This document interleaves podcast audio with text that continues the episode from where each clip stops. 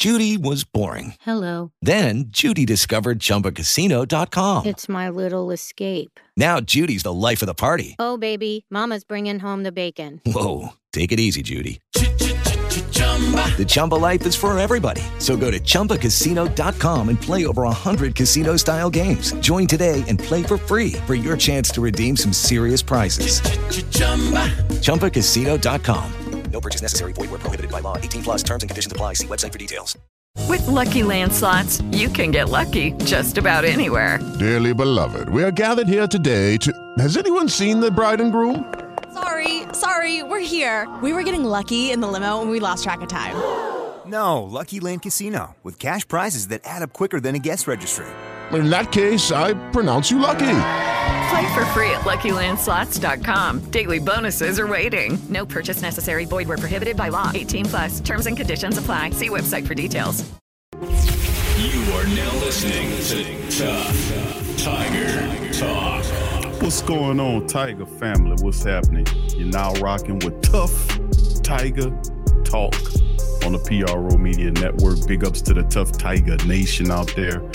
After LSU, man, a very ugly loss to the Alabama Crimson Tide. LSU rebounds. That's right, rebounds in a very exciting matchup in the swamp. You know, culminating on the back end of the game with the fog rolling in, you know, creating a real environment of drama as LSU was able to come out with a very awesome win over the Florida Gators, getting revenge and a nip and tuck game going back and forth. It was most certainly one of the more exciting matchups that we can recount that has happened quite recently with LSU, especially going to the swamp during this season and coming out with a win over the number 6 Florida Gators was a really, really a well-deserved win by a young team. Big ups to Cade York, who came through with 3 field goals that really helped out in the day, including a 57-yarder that ultimately turned in to the winning field goal. 13 points from Cade York in this matchup. LSU takes down Florida 37-34 in a very interesting, exciting game. The Tigers improved to 4-5, knocking down the number 6 Florida Gators in the swamp. We'll get into the team statistics in this, then the individual statistics. We'll hear from Coach O, and we'll keep it moving. All right, in the first down category, 26-24 advantage Florida in this matchup. As the third down efficiencies, the LSU Tigers were 8 of 19. Florida was 5 of 13. Total yards in the matchup, LSU 418, Florida 609. Passing was 239 versus 474. LSU did get the running game on par in this matchup, 179 yards off of 50 carries. So LSU was determined to get that rushing attack going. That's 3.6 yards per carry versus 135 by the Gators. Now penalties, LSU 6 for 49, 4 for 29 for the Gators in this matchup. The LSU had the ball about 3 minutes longer than Florida with 31-54 versus 28-06 in the matchup. And LSU, like I said, determined to run the football, 50 carries in the matchup, culminating 179 yards in the contest. So LSU did what it had to do in this matchup to make it happen. Let's listen to Coach O's breakdown of the matchup as LSU comes in and knocks off Florida and stuns them in a major capacity as Coach O. I'm so proud of our football players and our coaching staff. They fought under very adverse conditions. Blocking out the noise was key this week, and we had to believe in ourselves. And our players came here to win the football game. We talked about it last night. We felt that we could win. We had to play very well. And I'm just so proud of the grit and the toughness. A lot of young players, a lot of older players, giving it everything they got for the Tigers. Give credit to Dan Mullen. I think he's an excellent coach, and Florida's an excellent football team.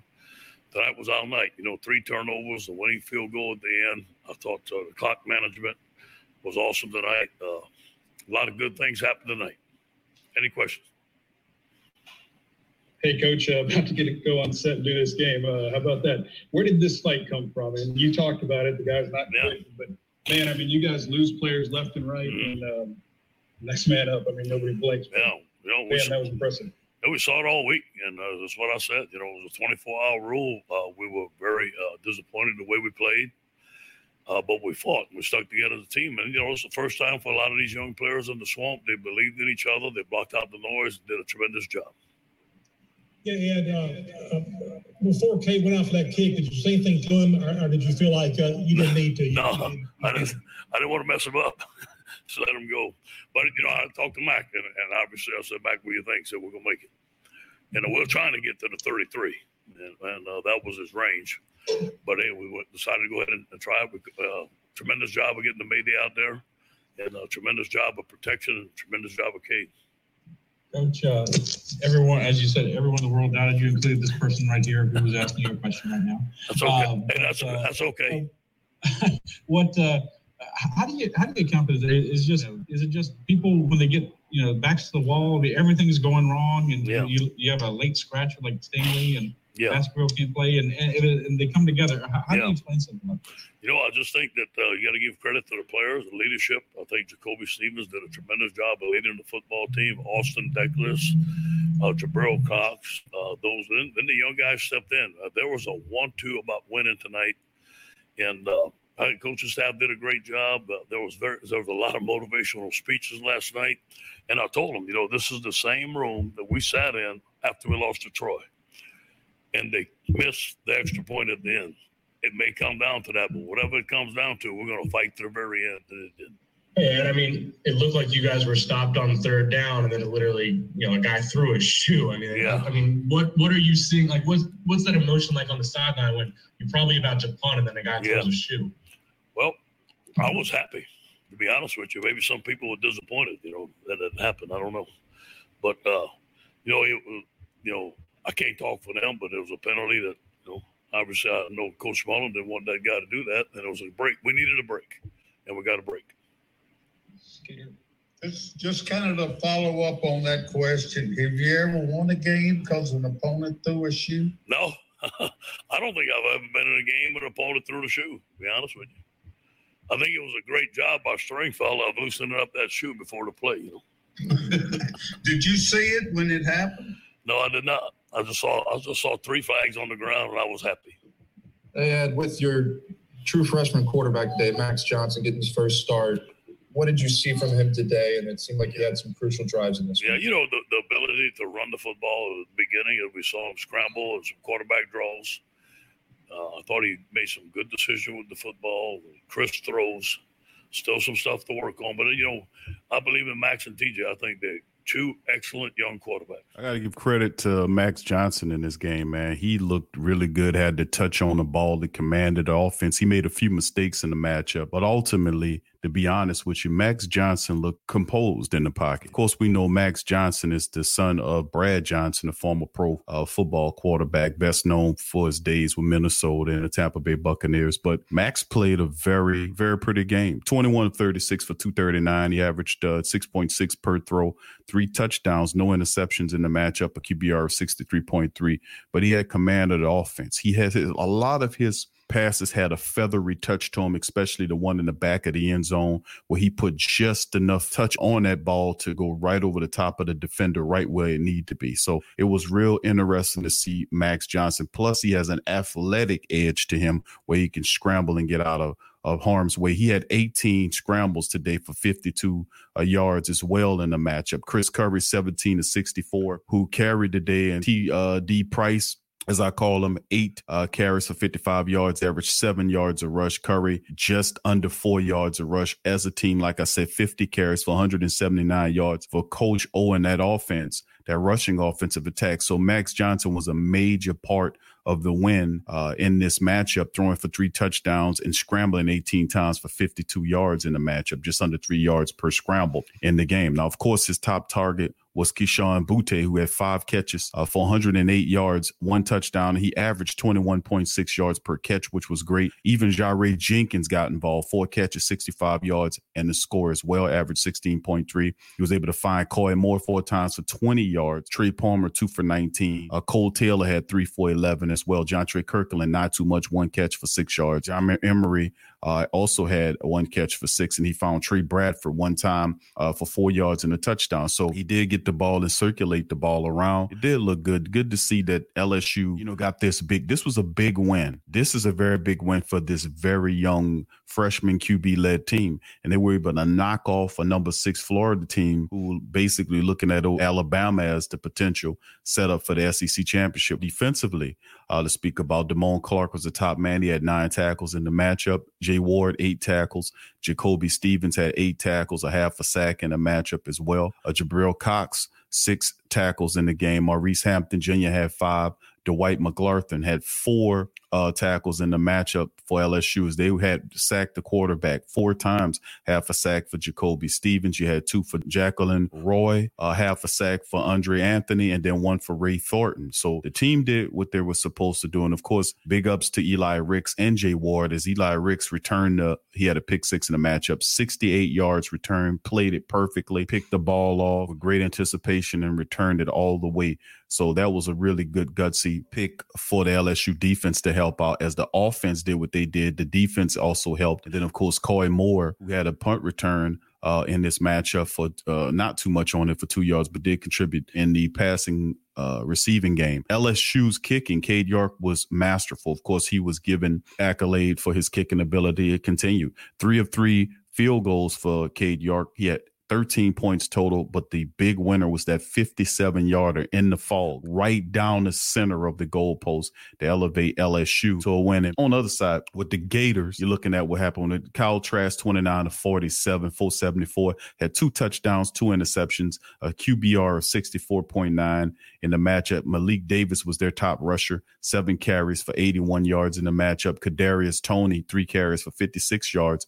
Was a monster in the matchup for them to stop. And he was also their top receiver, 9 catches for 182 yards. He averaged 20.2 yards per catch, 1 touchdown. Jacob Copeland had 5 for 123, averaged 24.6 and 1 touchdown. Trevon Grimes had 4 catches for 98 yards, who also averaged 24.5 yards per game. And the secondary gave up 474 yards of offense, but they did not give up in the game. Ventrell Miller had a huge game, 16 total tackles. He had a sack in this matchup. Muhammad Diabate had 11 tackles as well, but Ventrell Miller was all over the place for this team. But LSU, man, listen, this was a really tough matchup against the Eastern leading Florida team, who came in this one number 6 in the nation after LSU basically got it handed to them by the Alabama Crimson Tide. They salvaged themselves. They didn't give up in this game, and they did everything it took to come back and win. In the matchup, it wasn't pretty. It was exciting, though. And it went back and forth, but LSU